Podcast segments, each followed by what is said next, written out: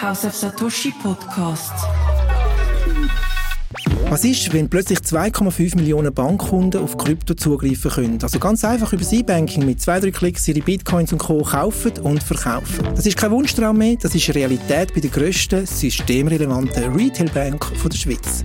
Für die, die jetzt noch nicht wissen, um welche Bank es handelt, es ist die mit dem gelben Logo, es ist PostFinance. Was genau steckt hinter dem Angebot? Und wie ist der Weg von der Idee bis zum Going Live verlaufen? Ist das ein Sprint, ein Hürdenlauf oder vielleicht ein Marathon gewesen? Und selbstverständlich müssen wir auch über den Grundsatz «Not your keys, not your coins» diskutieren. Das und vieles mehr in dieser Episode. Bleib also dran. Da sind wir wieder. Willkommen zurück zu der Episode. Das ist die Episode 28 und toll, dass wir heute auf deinen Ohren dürfen sein. Ich habe es erwähnt, PostFinance ist mit ihrem Krypto-Offering live gegangen und über das reden wir heute. Und wer ist da besser geeignet als der Mann, der das ganze Thema Digital Assets verantworten tut? Es ist der Alexander Thoma. Herzlich willkommen, Alex. Schön, bist du da. Ciao, Rino. Danke für die Einladung. Freut mich. Von Bern auf Zürich. Fühlst du dich wohl? Ich fühle mich unglaublich wohl, ja. Super. Herzlichen Dank, ich bin sehr gut aufgenommen worden hier im sicher. Studio. Wir sind immer lieb. Ja, was heißt das? Warum fasziniert dich das Thema Bitcoin, Krypto und Co.?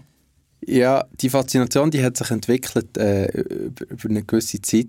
Ich bin so ein bisschen in das Thema reingerutscht mit ein paar Kollegen zusammen, die vor mir das gemacht haben, mit ICOs. Sie haben Kryptos getradet, sie haben ICOs gehandelt. Und investiert. Und so bin ich dann in das reingekommen, über sie. Und ich bin immer so ein bisschen hinterhergehinkt, weil sie weiter waren als sie. Und lustigerweise, zum Teil arbeiten sie jetzt gar nicht mit diesem Bereich. Sie haben auch mit ihnen ein Start-up gegründet im Blockchain-Bereich.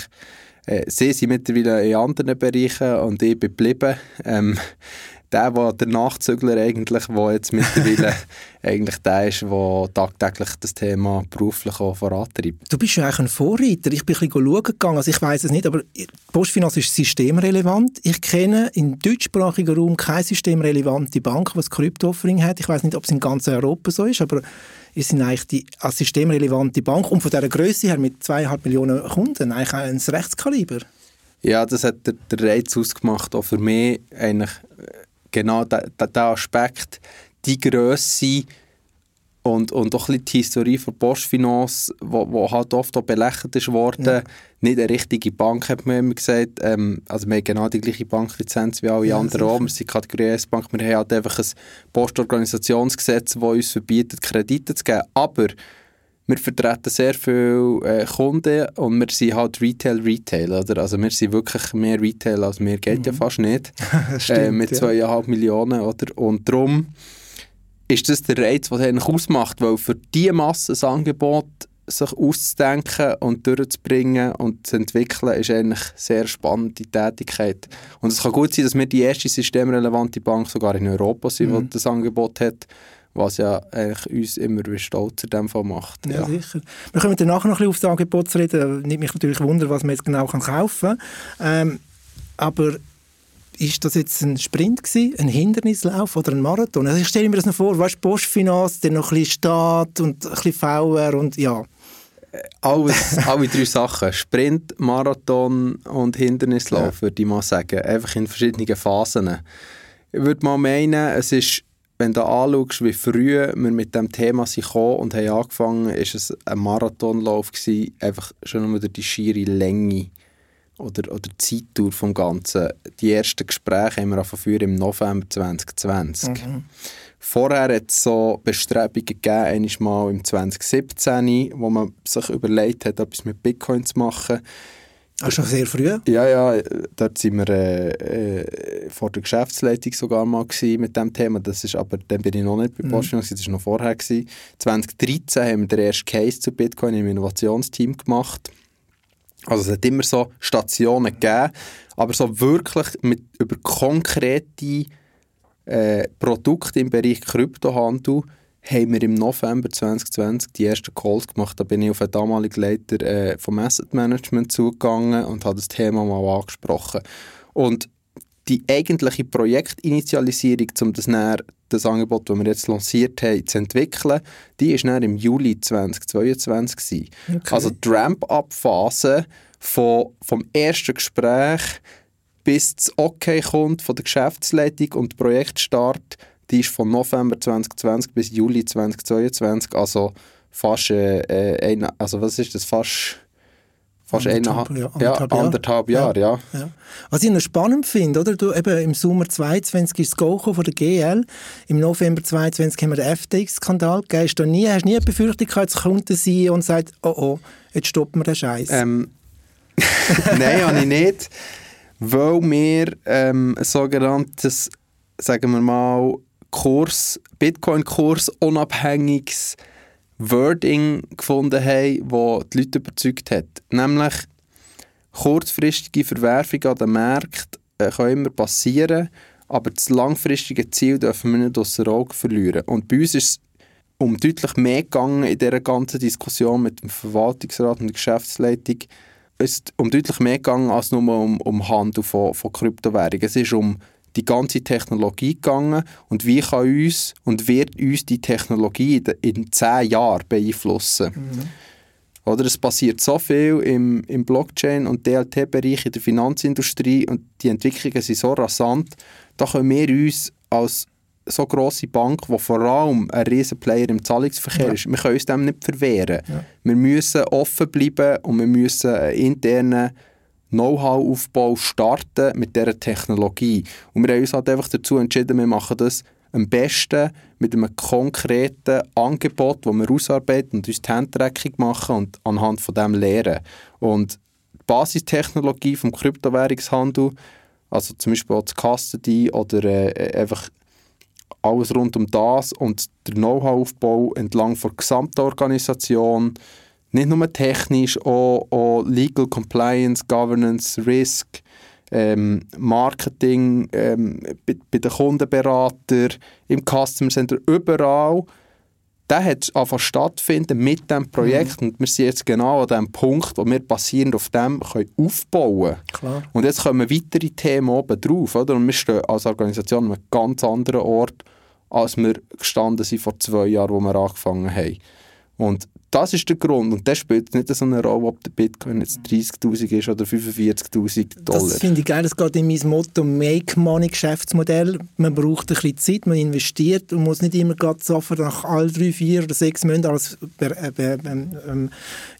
beweisen, es funktioniert. Sondern man hat die langfristige View. Mhm. Macht dich das auch ein bisschen stolz, jetzt dass du live gegangen bist? Ja, das macht mich stolz, weil es wirklich halt auch etwas ist, wo ich sehr viel persönliches Herzblut hineingesteckt habe. Mhm. Es ist, wie du eingangs erwähnt hast, Knochenarbeit, vielleicht ist ein Herzwort, aber es ist einfach, es hat einen grossen Effort gebraucht, alle Leute zu überzeugen und ins Boot zu holen und mitzunehmen und gemeinsam zu gehen. Und bei uns halt als eine Bank, die am Schluss des Tages dem Staat gehört, mit einem Verwaltungsrat, mit einer Geschäftsleitung, wo alle zu Recht ein Wörtchen mitzureden haben. Das hat echt viel Energie gekostet, viel Zeit, auch strategisch und taktisches Vorgehen, im richtigen Moment das Richtige zu sagen. Und dass das jetzt funktioniert hat, das macht mich schon stolz. Super. Jetzt möchte ich aber noch schnell wissen, ich muss jetzt jeden fragen, ich bin ja, mein Herzblut ist Bitcoin, ich bin aber offen für anderes, wenn es kein Shitcoin ist. Wie stehst du zu Bitcoin? Das ist die Mutter aller Dinge. Genau. Absolut, ja. Tust du auch, was ich zum Beispiel klar sage, Bitcoin und Krypto, für mich ist Bitcoin, das ist für mich mein berechenbare, digitale, limitierte Whatever-Geld, also das richtige Geld und alles andere sind Projekte, das sind Startups, das sind Infrastrukturen. Wie tust du das ein bisschen in deiner Welt klassifizieren? Ich mache nicht die konkrete Trennung. Ich trenne die in der Nomenklatur, trenne die nicht Bitcoin und auch Altcoins. Ich kann die Begrifflichkeiten brauchen, selbstverständlich, aber für mich, ich denke halt mehr in Levels oder in Evolutionsstufen, oder? Und das Erste ist, Bitcoin ist halt wie für mich so ein bisschen der Original, der OG. Ja, genau, ja. Ist aber vielleicht auch das, was sich halt am wenigsten entwickelt, aber das ist auch gut so und das oder vor allem auch langsam so sich entwickelt. Ja, genau, ja, das ist halt so ein bisschen der Steady Stream, ja, und ja. Das andere sind halt dann Sachen, die an Top sind gekommen, aber ich möchte die nicht wie schlechter machen, weil sie halt näher sind gekommen oder weil es auf eine Art und Weise ein Derivat davon ist, visionäres Derivat. Die haben alle ihre Daseinsberechtigung, Shitcoins selbstverständlich nicht, aber es gibt genug Qualitätsprotokolle, wo alle eine sehr interessante Story haben. Und es werden neue kommen, es werden viele gewisse wieder weggehen, das ist absolut so. Aber das ist ja auch der Reiz vom Ganzen. Mhm. Wie bist denn ihr jetzt vorgegangen? Jetzt können wir mal auf ein Offering. Ich glaube, man kann, ich bin nicht mehr sicher, 15 oder 20 Coins bei euch verkaufen. Ist das richtig? Wir haben jetzt mit 11 gestartet. Ja. Da sind die Grossen dabei. Wir haben dort eine Selektion getroffen. Wie du dir kannst vorstellen, oder? Wir haben irgendwo durch einen sehr strukturierten Prozess, wie wir das Anlageuniversum im Prinzip selektieren. Oder? Wir bieten nicht alles an. Oder? Das ist ein Due Diligence-Prozess am Schluss des Tages, entlang von verschiedenen Kriterien, die bei uns gewisse Freigabenstufen läuft. Also dort ist Qualität dahinter in dieser Auswahl. Das ist ein Prozess, den wir von Grund auf neu haben müssen aufsetzen, selbstverständlich, weil das nicht halt ganz so adaptierbar ist aus dem traditionellen Geschäft. Dort ist halt definiert, was reinkommt, aber auch nach welchen Kriterien etwas wieder rauskommt. Oder? Mhm. Und mit diesen 11 haben wir uns entschieden, starten wir. Ein paar wenige, die man so kennt und die man vielleicht erwarten im Angebot, die fehlen noch, aber da kann ich auch sagen, das wird noch im Verlauf von dem ersten halben Jahr werden wir mit denen nachkommen. Können wir ganz konkret, also was kann ich jetzt machen? Ich bin noch kein PostFinance-Kunde, aber ich kann es jetzt dann vielleicht werden. Also, was gibt es bei euch?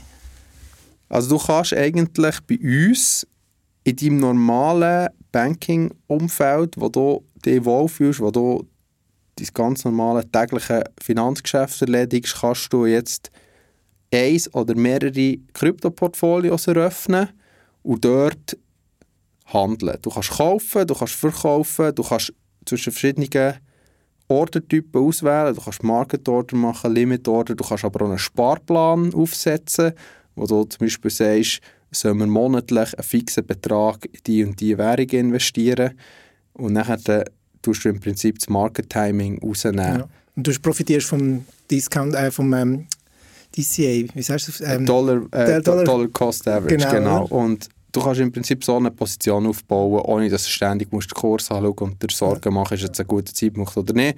Du nimmst im Prinzip diesen Aspekt raus aus der Gleichung. Und das Ganze ist eingebettet bei uns ganz normal ins Banking. Du kannst von jedem Konto aus handeln, egal was, du musst keinen Übertrag machen oder sonst irgendetwas. Und das Look and Feel ist, es fühlt sich einfach an wie ein normales Anlageprodukt. Ohne Medienbruch und ohne, dass es irgendwie Abstriche hat bei der UX oder bei den Features. Du bekommst einen ganz sauberen, normalen Vermögensauszug. Du bekommst alles, was du brauchst für die Steuern. Es gibt eine normale Performance-Berechnung auf dem Portfolio. Und all das. Oder das war eigentlich der Anspruch, den wir dran sind gegangen. Es kann nicht sein, dass nur weil es Krypto ist, fühlt es sich an wie ein Fremdkörper. Ja. Oder? So wie man es bei anderen Orten kennt, wo man irgendwie so eine halbpatzige Transaktionsabrechnung bekommt oder keine richtigen Performance-Kennzahlen oder was auch immer. Sondern uns war wirklich wichtig, wir haben ein gewisses Qualitätsniveau, das wir erreichen wollen, sodass sich das so sauber und gut anfühlt. Und ich kann mit kleinen Beträgen handeln, zu guten Konditionen. Das heisst, gut? 0,95% Handelsgebühr. Ja. Ja. Okay. Für eine Bank ist das gut. Ja. Lass sich sehen. Finde ich auch. Ja. Bist du ein bisschen erschrocken, als die Bitcoin-ETF gekommen sind, by the way? Also ich bin erschrocken, dass die so günstig sind, 19 Basispunkte billigst. Ich habe gedacht, sie wären teurer bei 70, 80 Basispunkten. Ja, da muss man eine Aufklärung machen. Das wird oft missverstanden. Aha. Die Basispunktzahlen, die man sieht, die sind die sogenannte TER, also Total Expense Ratio. Das sind Produktekosten von BlackRock zum Beispiel. Aber das Produkt kaufst du ja doch nicht direkt bei BlackRock. Du hast ja noch irgendeinen Broker oder eine Bank oder wer auch immer, einen Intermediär, der das verkauft. Und die wiederum, die haben ja Handelsgebühren, die sie draufschlagen, also zum Beispiel 1%. Mhm. Und eine Depotgebühr, weil du ja ein Finanzdepot brauchst, wo du das verwahrst. Also die 0,2 oder 0,25% das ist nicht am Schluss die Kosten, die du als Endkunde hast. Das ist ein bisschen missverstanden worden. Und vorher waren sie höher bei diesen TER-Kosten, dann wäre das Produkt noch teurer geworden. Mhm. Schlussendlich ist es nach meinen Kalkulationen nach wie vor teurer als ein Direktkauf. Ja, unterstreiche, ich habe es durchgerechnet und es ist wirklich teurer. Also es kommt natürlich darauf an, wo man es kauft, aber einfach so bei etablierten Plattformen, die schon länger dabei sind, oder eben mit 0,95 bist du recht gut im Rennen, finde ich. Also für Privatkunden 0,95 ist fein. Ja. Gut, jetzt gibt es doch den Grundsatz. Not your keys, not your coins. Du verstossest mit dem Angebot gegen den Grundsatz, lieber Alex. Gut, ich habe mir das lange überlegt, weil ich gewusst habe, du wirst mit dem kommen. Also ich habe jetzt dort eine neue Antwort parat. Oh, jetzt bin ich gespannt. Primär! Das Not your keys, not your coins, das ist eine historisch bedingte Aussage, weil halt das ganze Geschäft grassroots-mässig direkt bei den Leuten gestartet ist und nicht bei den Intermediären, oder? Das heisst, am Anfang, du hast ja am Anfang nur die Auswahl gehabt zwischen entweder selber oder bei einer Kryptobörse. Und ich gebe euch und jedem und dir absolut recht, wenn die Wahl ist zwischen Kraken, Coinbase, Binance oder whatever, irgendeiner Börse, ohne jetzt jemanden in die Pfanne zu holen, die Wahl zwischen denen oder selber, wähle ich auch selber. Mhm. Aber das liegt historisch daran, dass einfach deine Hausbank, wo du ja Vertrauen dazu hast, sonst würdest du ja nicht alles andere dort machen, dass deine Hausbank einfach das nicht angeboten hat. Aber das ändert ja jetzt, also zumindest für 2,5 Millionen Kunden. Also hast du ja die Wahl. Und ich finde, die Wahl haben ist das Einzige, was eine Rolle spielt. Das soll jeder für sich selber können entscheiden. Und wenn du halt einfach die Wahl nicht hast, dass deine Bank das für dich aufbewahrt, ja, dann gebe ich dir recht, not your keys, not your coins, dann machst du es lieber selber, als dass es bei einer Exchange lässt, wo notabene historisch schon sehr viel Mal als zentraler Angriffspunkt gehackt ist worden. Mhm. Muss nicht wiederholen, wie die alle Cases haben, wo das Zeug ist weggekommen. Dann gebe ich absolut recht, aber wenn eine Bank, wo du Vertrauen hast, sonst wärst du nicht dort, und die Schweizer Eidgenossenschaft steht hinter uns, es ist PostFinance, die für Sicherheit steht. Wenn eine Bank wie mir das anbietet, dann ist das für mich eine andere Story, als wenn das irgendwie bei einer XY-Börse auf den Bahamas lässt. Und vielleicht hat es ja noch mit dem zu tun, dass die Schweiz eine neutrale Nation ist, super sicher, ein starker Schweizer Franken. Also ich glaube, wenn man ja zum Beispiel den Bitcoin anschaut als Absicherung gegen das Finanzsystem oder das Bankensystem, verstehe ich das in Ländern wie Venezuela. Ich bin schon in Deutschland kritisch und in Frankreich. Aber das ist vielleicht unser Vorteil mit dem 9-Millionen-Ländli, ja, dass wir halt auch ein super, super starkes Land sind, oder? Genau, und das ist ein ganz wichtiger Punkt. Und ich finde auch einfach, du kannst ja wählen, oder? Und am Schluss des Tages, du wählst deine Gegenparteien ja aus.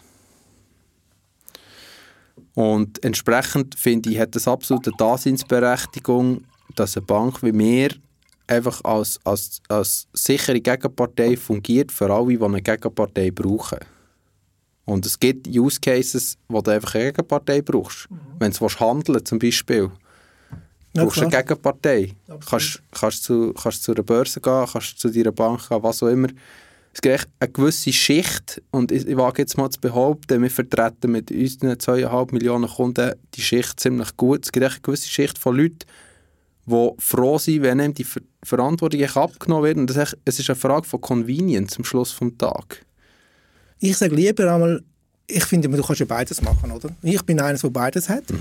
Aber ich finde lieber, weil es gibt genug Leute, die ich schon erlebt haben, die ihre Private Keys verloren haben, lieber machst du es halt über eine Bank, damit du nicht nachher den Frust hast und sagst, oh, Bitcoin ist auch scheiße, weil ich meine 12 Wörter nicht mehr habe, oder 24 Wörter. Also, wir haben viele von diesen Leuten, die einfach ein bisschen fahrlässig sind im Umgang mit ihrem eigenen Geld, oder? Mhm.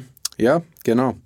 Gut, also jetzt kann man das kaufen, verkaufen. Jetzt angenommen, ich hätte 10 Bitcoins und ich wollte jetzt die bei euch lagern. Also ich wollte jetzt die auch in meinem Portfolio haben, meine 10 Bitcoins, die ich natürlich nicht habe.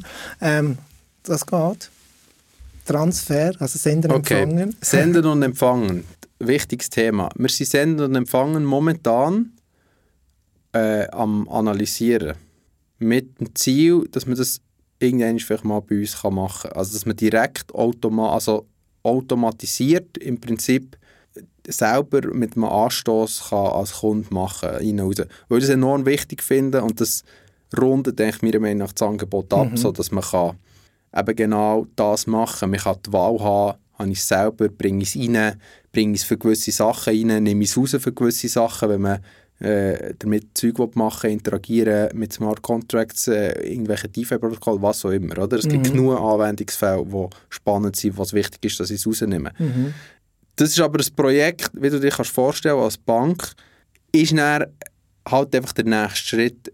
Die wenigen fangen direkt mit dem an, weil es einfach halt andere Dimensionen mit sich bringt, zum Beispiel aus Geldwäscherei-Sicht. Ja. Das ist ein interessanter Punkt, weil viele Leute verstehen gar nicht. Also ich verstehe ja schon, dass es noch nicht von Anfang an drin ist. Ich hätte es natürlich gerne dann auch ein bisschen Lärm machen, aber ich verstehe natürlich schon den Aufwand.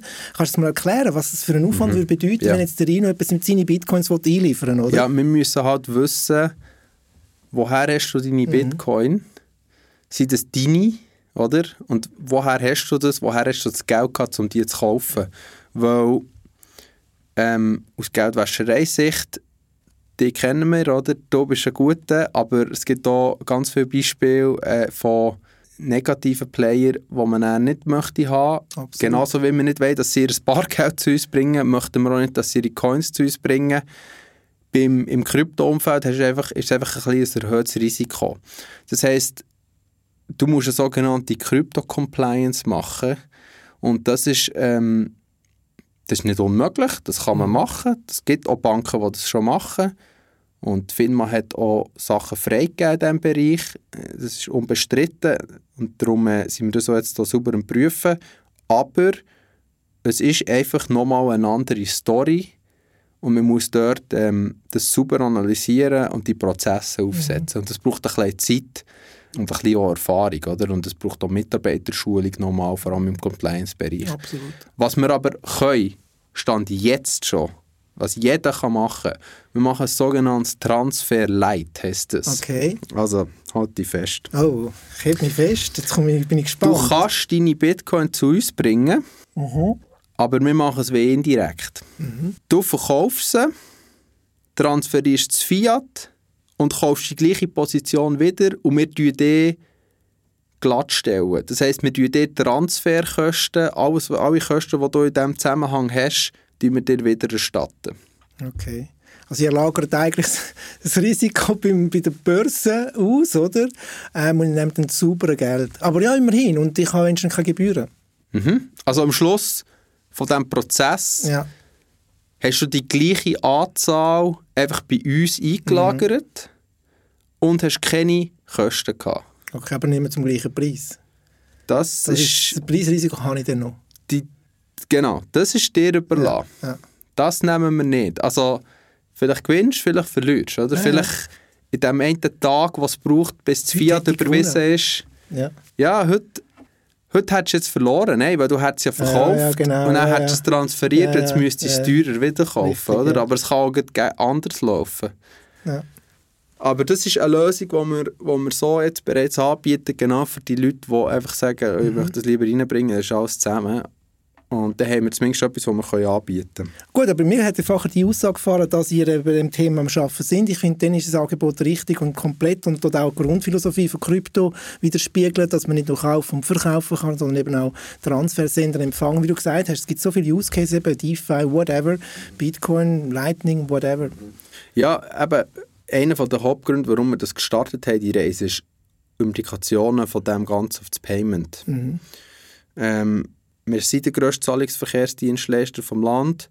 Entsprechend alles, was passiert auf dem Payment-Bereich, sei es Stablecoins, Interbankenmarkt, CBDC, sei es internationaler Zahlungsverkehr, aber auch Micropayments, Lightning, was auch immer, you name it, da können wir uns nicht verwehren. Ja. Das betrifft uns genauso oder am meisten. Entsprechend wir können eigentlich ein geschlossenes System machen, weil wir anyway uns mit diesen Themen im Payment-Bereich auseinandersetzen. Das heisst, wir müssen uns automatisch auch mit mit diesen Handelsströmen auseinandersetzen. Oder? Also das sind Fragestellungen, die uns von Anfang an klar waren, dass wir uns die müssen stellen und müssen analysieren und unsere Position suchen. Wir sind ja ganz am Anfang, oder? Und ich glaube, das ist ein wichtiger Aspekt, dass man auch mal den Zugang schafft für Herr und Frau Schweizer in die Welt. Der, der es möchte, halt eben bei seinem Vertrauenspartner kann es jetzt bei schon integriert und sonst wäre halt lieber seine Not Your Keys, Not Your Coins Philosophie vertritt. Macht das oder eben beides. Mhm. Ja. Was ich noch spannend finde, oder wie hast du das gelöst? Ich meine, wir haben Phasen, jetzt angenommen, dass zum Beispiel alle würden viele Bitcoins kaufen, kann ich mir wahrscheinlich vorstellen mit der Zeit. Bei dir haben wir bei Bitcoin, auch bei uns, extrem hohe Transaktionsgebühren. Oder? Mhm. Im Dezember haben wir bei $40, ich habe gestern geschaut, bei uns auch recht hohe Gas-Fees. Mhm. Ja, wenn jetzt denn da jeder von einer 2,5 Millionen Kunden am Morgen den Tag durch 50 Stutz, 100 Stutz, 250 Stutz Bitcoins kauft, dann wie gehst du mit diesen Transaktionskosten um? Haben das sind das Poolen, Patchen? Das ist eine gute Frage. Also der Kunde muss sich um Transaktionsgebühren keine Gedanken machen. Oder? Die kann ihm egal sein. Ja. Ja, die sind nicht Teil... Das ist ja auch eine Komplexität, die Herr und Frau Schweizer eben nicht versteht, oder? Ja, genau. Also das ist wie nicht Teil des Ding. Ja. Er bekommt einfach die Gebühren, die er am Anfang ausgewiesen hat, in Prozent und fertig. Wie wir damit aber umgehen, hinten dran. Wir arbeiten mit sogenannten Omnibus-Wallets. Das bedeutet, wir haben alles gepoolt, wie du richtig gesagt hast, oder? Und wir machen, wie es im Bankengeschäft üblich ist, im Trading, End-of-Day-Settlement, oder? Das heisst, wir settlen eigentlich einmal am Tag. Und entsprechend gibt es einfach eine Sammeltransaktion. Es spielt keine Rolle, ob wir 20'000 kleine haben oder eine grosse. Es ist am Schluss des Tages einfach, wird einmal gesettelt. Und aber wenn ich am 12.00 einen Bitcoin kaufe für $43.500, dann habe ich den zu 12.000... Der ist sofort, der ist schon nach 10 Sekunden abgewickelt. Das ist etwas Spezielles an unserem Angebot, wo halt andere, die kürzlich live gegangen nicht haben. Bei uns ist 24/7, wirklich 24/7. Wirklich? Ich kann am Sonntagnachmittag in E-Finance gehen und meine Bitcoins kaufen? Du kannst 24/7 bei uns und es wird gesettelt 24/7 und es ist auch nicht teurer, wenn du in der Nacht kaufst oder am Wochenende. Es ist Ding. Und das war eine von diesen Herausforderungen, die du mir eingangs darauf angesprochen hast, für eine Bank. Wie machst du das? Weil wir haben immer noch Bürozeiten, oder? Ja, das Internet, die Banken stellen das Internet am Abend ab, sage ich immer. Ja, genau. Wir gehen alle heim und stellen was ab. Nein, aber du hast ja FX-Zeiten, die FX-Märkte, die sind nicht 24/7, oder? Der ganze Kryptomarkt ist nach wie vor Dollar-centric. Das heisst, die Liquidität ist in Dollar und es wird in Dollar gesettelt. Entsprechend, der Dollarmarkt ist am Wochenende und in der Nacht nicht off. Das heisst, das sind Herausforderungen, die du dir als Bank musst sehr gut überlegen, wie du das löst. Und da haben wir eine gute Lösung gefunden und das ist sicherlich ein alleinstellendes Merkmal im Vergleich zu anderen bis 24/7. Ja, das ist cool. Das finde ich auch spannend, habe ich nicht gewusst. Gut, ist auch so frisch draussen, da kann man nicht alles wissen. Ganz ehrlich, Hand aufs Herz, hast du denn auch noch ein bisschen weiterhin Kryptos auf deinem privaten Wallet? Und dann bist du ja schon ein bisschen der Nerd. Ich habe selbstverständlich private gestaked. Und ja, genau, das habe ich selbstverständlich noch selber, mache ich das. Du bringst mir gerade das Stichwort Staken. Was ist so, jetzt ist das Zeug mal da, jetzt kann man kaufen, verkaufen, das verstehen wir jetzt, das finde ich cool. Ich finde es vor allem cool, dass halt so grosse Bank endlich mal das macht. Das tut auch extrem, es hilft nämlich der ganzen Industrie. Mhm. Auch die, die sagen, wir sind Verfechter von Selbstkosten, oder ihr dürft mit dem auch den Markt erweitern, was ich sehr gut finde. Wir machen ja sehr viel Content, was ich auch super cool finde, die Leute begleiten. Kannst du schon ein bisschen sagen, was so uns was wir können erwarten? Also neue Coins, hast du gesagt, im ersten Semester. Was sonst noch? So Staking oder eben Transfer? Keine Ahnung. Also an dem sind wir auch dran am Prüfen, Staking. Ja. Als Erweiterung sind wir da dran, genau. Dass wir dort auch ein retailfähiges Angebot potenziell herstellen können. Und wenn ich jetzt als Kunde komme und sage, hey, ich habe da ein bisschen Geld, ich will eigentlich ein Portfolio haben mit ein bisschen Equity, mit Aktien, mit Obligationen und gern auch noch ein bisschen Krypto. Fidelity hat es jetzt gemacht in einem All-One-ETF, 1% Krypto drin, oder? Okay. Nebst all dem anderen Gugus, was man verkauft. Habe ich recht cool gefunden. Das habe ich nicht mitbekommen. Ich habe nur gewusst von einem 3A-Anbieter, der quasi, du kannst dir eigene Strategie machen und noch ein bisschen Krypto beimischen. Das finde ich noch cool. Ich habe das Gefühl, das wird auch bei den anderen Anbietern kommen, wo, sagen wir mal, so ein bisschen neuere 3A-Lösungen machen, wo der Kunde selber sich etwas zusammenstellen kann. Mhm. Also die Viax, die Franklys, die Fin-Pensions von dieser Welt, oder? Dickart, ich muss das sagen, sorry. Genau. Und ja, jetzt, was du ansprichst, ist halt eine Abkehr vom aktuellen Credo. Das aktuelle Credo ist Execution Only. Mhm. Der Kunde trifft selber den Anlageentscheid. Wir machen keine Anlageberatung. Jetzt aber, wenn du mich fragst, wo stehen wir in 5 Jahren? Wenn ich müsste wetten, oder? Ich habe das Gefühl, wir werden irgendwann dorthin kommen, wo man Kryptos zu den alternativen Anlagen zählt und je nach Risikoprofil des Kunden in der Vermögensverwaltung durchaus legitim ist, dass man prozentweise Krypto beimischt. Das kann ich mir sehr gut vorstellen, dass wir irgendwann dorthin kommen. Wir haben ja eine prämierte und ausgezeichnete Vermögensverwaltung, EVV heisst, elektronische Vermögensverwaltung. Das ist so eine digitale Vermögensverwaltung, wo man mit Kleinstbeträgen bereits starten kann. Wir haben die höchste Sharp-Ratio von allen. Wir haben dort einen Preis gewonnen. Und dort machen wir gemäss anderen Leuten, sagen wir nicht selber, aber wir sind sehr stolz, gemäss anderen Leuten machen wir dort einen sehr guten Job. Mhm. Und das ist auch unser Flagship-Produkt im Anlagebereich. Und dort haben wir es halt noch nicht drin, weil wir halt die Anlageberatung noch nicht machen. Ja. Aber vielleicht, wer weiß, können wir irgendwann mal dorthin, wo du bei uns in der elektronischen Vermögensverwaltung sogar kannst wählen, ob du das Portfolio haben willst, das als Satellit noch ein bisschen Krypto drin hat. Das wäre für mich Königsklasse und das erwarte ich eigentlich von jedem Finanzinstitut, das sagt, wir sind pro Krypto, wir machen etwas, das wird die Erwartungshaltung. Und da werde ich jetzt einfach in den nächsten paar Monaten und Jahren immer ein bisschen pushen und sagen, kommt Guys, macht vorwärts. Aber ja, cool. Wir sind schon fast am Schluss, aber du hast auch kurz erwähnt, wir gehören am Staat.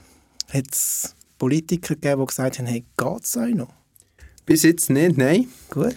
Bis jetzt nicht. De jure gehören wir der Schweizerischen Post. Richtig, ja. Die wiederum dem Staat gehört. Also indirekt, selbstverständlich hast du recht, ich habe es ja auch gesagt.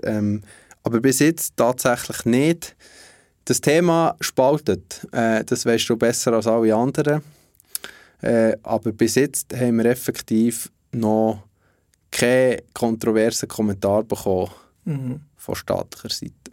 Und intern, also ich kenne es ja selber auch in meinem Freundeskreis, wenn ich mit gewissen Bankkollegen rede, ja du mit deinem blöden Krypto und Bitcoin. Und es ist Spekulation, es ist heiße Luft und die Währung der Kriminellen, die, das kennst ja du auch, hast sicher auch mit dem müssen intern dich umschlagen. Also, weißt du, bei den 3000 Mitarbeitern sind ja wahrscheinlich nicht alle wie du und sagen, hey, gebt Gas, ist spannend. Genau gleich, sehr polarisierend. Und das ist, darum ist es so lang gegangen. Oder, wo wir gesagt haben, seit November 2020 bis Juli 2022, in dieser Zeit ist genau um die Frage gegangen. Ja. Und das ist das, was viel Arbeit gebraucht hat. Und dass man die Diskussion wegbekommt, finden wir persönlich als Mitarbeiter, das jetzt gut oder nicht, das ist vielleicht gar nicht mal primär wichtig, sondern primär wichtig ist Technologie. Wie beeinflusst Technologie das für uns? Wie bauen wir ein Know-how, also wie machen wir den Know-how-Aufbau? Und ist es am Schluss des Tages ein Kundenbedürfnis oder nicht? Muss ich es gut finden, wenn die Kunden das wollen? Oder muss ich einfach sagen, es ist unsere Aufgabe, ein sicheres, gutes Kundenangebot zu bauen, wo der Kunde sein Bedürfnis gedeckt hat und wir können ja etwas daran verdienen. Und das ist genau entlang von diesen Dimensionen, wo schlussendlich dann die Diskussionen stattgefunden haben. Aber das ist bei uns nicht nur bei uns so, sondern das wird bei allen anderen Banken genau gleich sein. Für diese Bank, ich meine, es ist noch spannend, 2021, habt ihr sicher auch erlebt, 2021, wo der Markt so durchgegangen ist, haben die jensten Schweizer Banken Millionen Abflüsse gehabt, weil die Leute bei der Hausbank nicht können ihre Kryptos kaufen, sind halt auf Coinbase dummerweise auch gewisse auf FTX gegangen und so weiter. Also ich nehme an, bei uns vielleicht sogar im dreistelligen Bereich oder so, aber ich weiss von gewissen Banken, das sind wirklich hohe Beträge gewesen, oder? Und das ist auch ein super Argument, um den Leuten zu sagen, hey, wollen wir das nicht selber haben, das Vermögen, oder? Ja, das ist eine von unseren sagen wir mal, ersten Handlungen war, ist genau die Analyse. Ja. Wir haben das gemacht. Wir haben ja ganz viele Banken, die uns gefragt haben, wie seid ihr vorgegangen? Ja. Haben wir auch gesagt, sie sollen das analysieren. Also wir sind sicher mitverantwortlich, dass das manche Banken analysiert haben im 21. Bei uns war es eine hohe Zahl gewesen, und bei uns war es so hoch gewesen, dass man uns ab dann hat einfach ernst nehmen und richtig zuhören. Was es wehtun hat?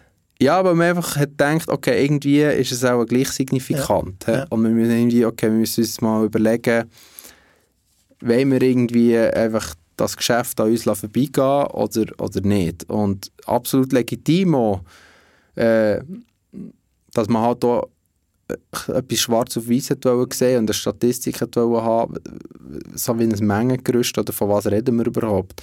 Und das haben wir analysiert, aber es war schon ganz wichtig, dass wir das analysiert haben, weil das war eines der Keypoints in dieser ganzen Diskussion.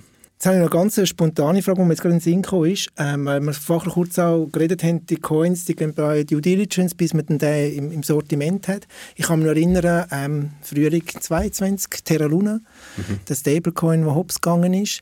Es hat ein Finanzprodukt gegeben von einem Schweizer Anbieter auf Terra Luna und der ist natürlich auf Null.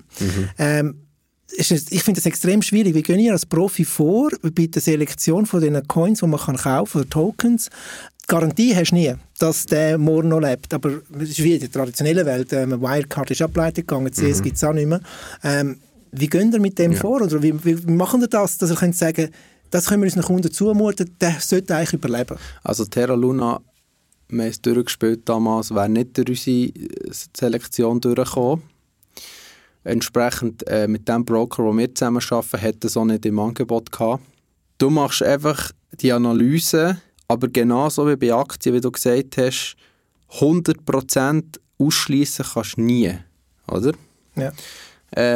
Aber wir setzen auf so etablierte Produkte oder Protokoll, Entschuldigung, die eine gewisse Grösse haben, die eben zum Beispiel nichts mit algorithmischen Stablecoins zu tun haben, wo wir halt entlang von so Dimensionen analysieren, wo im Prinzip so etwas wie bei Terra Luna kann nicht passieren. Das ist das Wichtige. Ja. Und dazu wahrscheinlich auch noch mit Education den Leuten aufzeigen, do your own research auch. Das finde ich ganz ein wichtiger Punkt im Kryptospace. Ja. Das war eines von unseren Hauptthemen gewesen. Im einen Projekt ist es wirklich darum gegangen, zum einen die Mitarbeiterschulung. Wir haben ein ganzes Schulungsmodul für unsere Mitarbeiter spielerischer Natur. Wir haben ein Game, wo man NFTs gewinnen kann, wo alle Mitarbeiter können machen können. Aha. Und zum anderen... Haben die Geschäftsleitung auch mitgemacht? Ja. Cool. Zum anderen haben wir eine Kundenausbildung. Ja. Also, wir nennen es Academy. Und dort geht es genau um das. Die Kunden befähigen mit Informationen, qualitativen Informationen, um den Investitionsentscheid zu fällen und sich der Risiken und Chancen bewusst werden. Und ich finde das ziemlich wichtig, weil es ist so viel Skepsis im Markt, oder? Vor allem bei den Leuten, die noch nicht investiert sind, weil es gibt einen Grund, warum die noch nicht investiert sind. Es ist ja nicht so dermassen neu. Oder? Man hat ja schon die Gelegenheit, wenn man kaufen will, kann man auch kaufen, auch wenn deine Bank es nicht anbietet, ja, alles, was wir gesagt haben. Es gibt einen Grund, warum die, sagen wir mal, 80% der Schweizer noch nicht investiert haben. Man geht ja gemäß Studien von ca. 15-20% aus von Schweizer, die auch schon mal investiert haben. Und genau, ich behaupte, wir haben es ein bisschen analysiert, aber ich kann es nicht 100% genau sagen, aber ich behaupte, wir haben einen überproportionalen Anteil an Kunden von den restlichen 80%. Und für uns wird der Schlüssel zum Erfolg sein, einen Teil von den 80% super zu informieren, ihre Skepsis ernst zu nehmen und ganz ehrlich aufzuklären über Chancen und Risiken und was genau dahinter steckt, oder?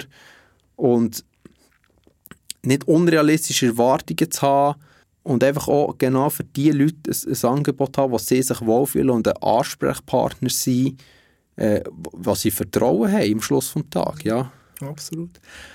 Cool. Was mich würde interessieren, aber das können wir dann erst sagen, mal so in einem halben Jahr oder vielleicht in einem Jahr, vielleicht Ende Jahr nochmal machen in einem Podcast. Mich würde interessieren, ich weiß nicht, ob die Zahlen rausgeben, wie viel Prozent ist davon Bitcoin, die Leute Bitcoin kaufen? Das wäre, sind eigentlich noch ein interessanter Sentimentindex in Zukunft mit 2,5 Millionen Kunden. Mal zu wissen, wie viel machen mit. Wäre noch schön, wenn es die Transparenz vielleicht gäbe. Ich frage es uns einfach in einem halben Jahr wieder.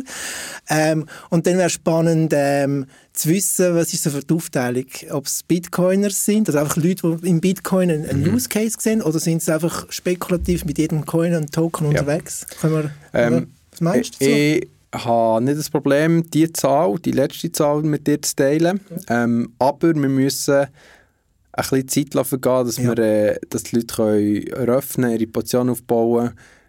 Und darum können wir das dann analysieren und ich werde das nächste Mal die Zahl parat haben. Aber wir könnten ja jetzt schon mal beide eine Prognose wagen. Was meinst du? Also, sagen wir auf Ende Jahr. Ja, oder im Jahr. Sagen wir mal im Jahr. Also komm, das wird festgehalten, 21. März, Februar im Jahr. Hocken wir wieder zusammen, nehmen das Bier dazu noch. Ich sage, dass 70% von der Allokation im Bitcoin wird sein. Ja, da würde ich sogar auf 75% hochgehen. Gut. Also, die Community hat es draussen gehört, wir sind jetzt genagelt. Yeah. Also in einem Jahr hocken wir im Podcast und machen wir ein Review zu dem. Ist gut. Und dann erzählst du uns dann nachher, was nächstes Jahr alles noch auf der Reise vorkommt. Absolut, da sind wir an einem weiteren Punkt und da werde ich sicher das eine oder andere mehr schon können sagen. Hey Alex, herzlichen Dank, dass du gekommen bist, extra auf Zürich.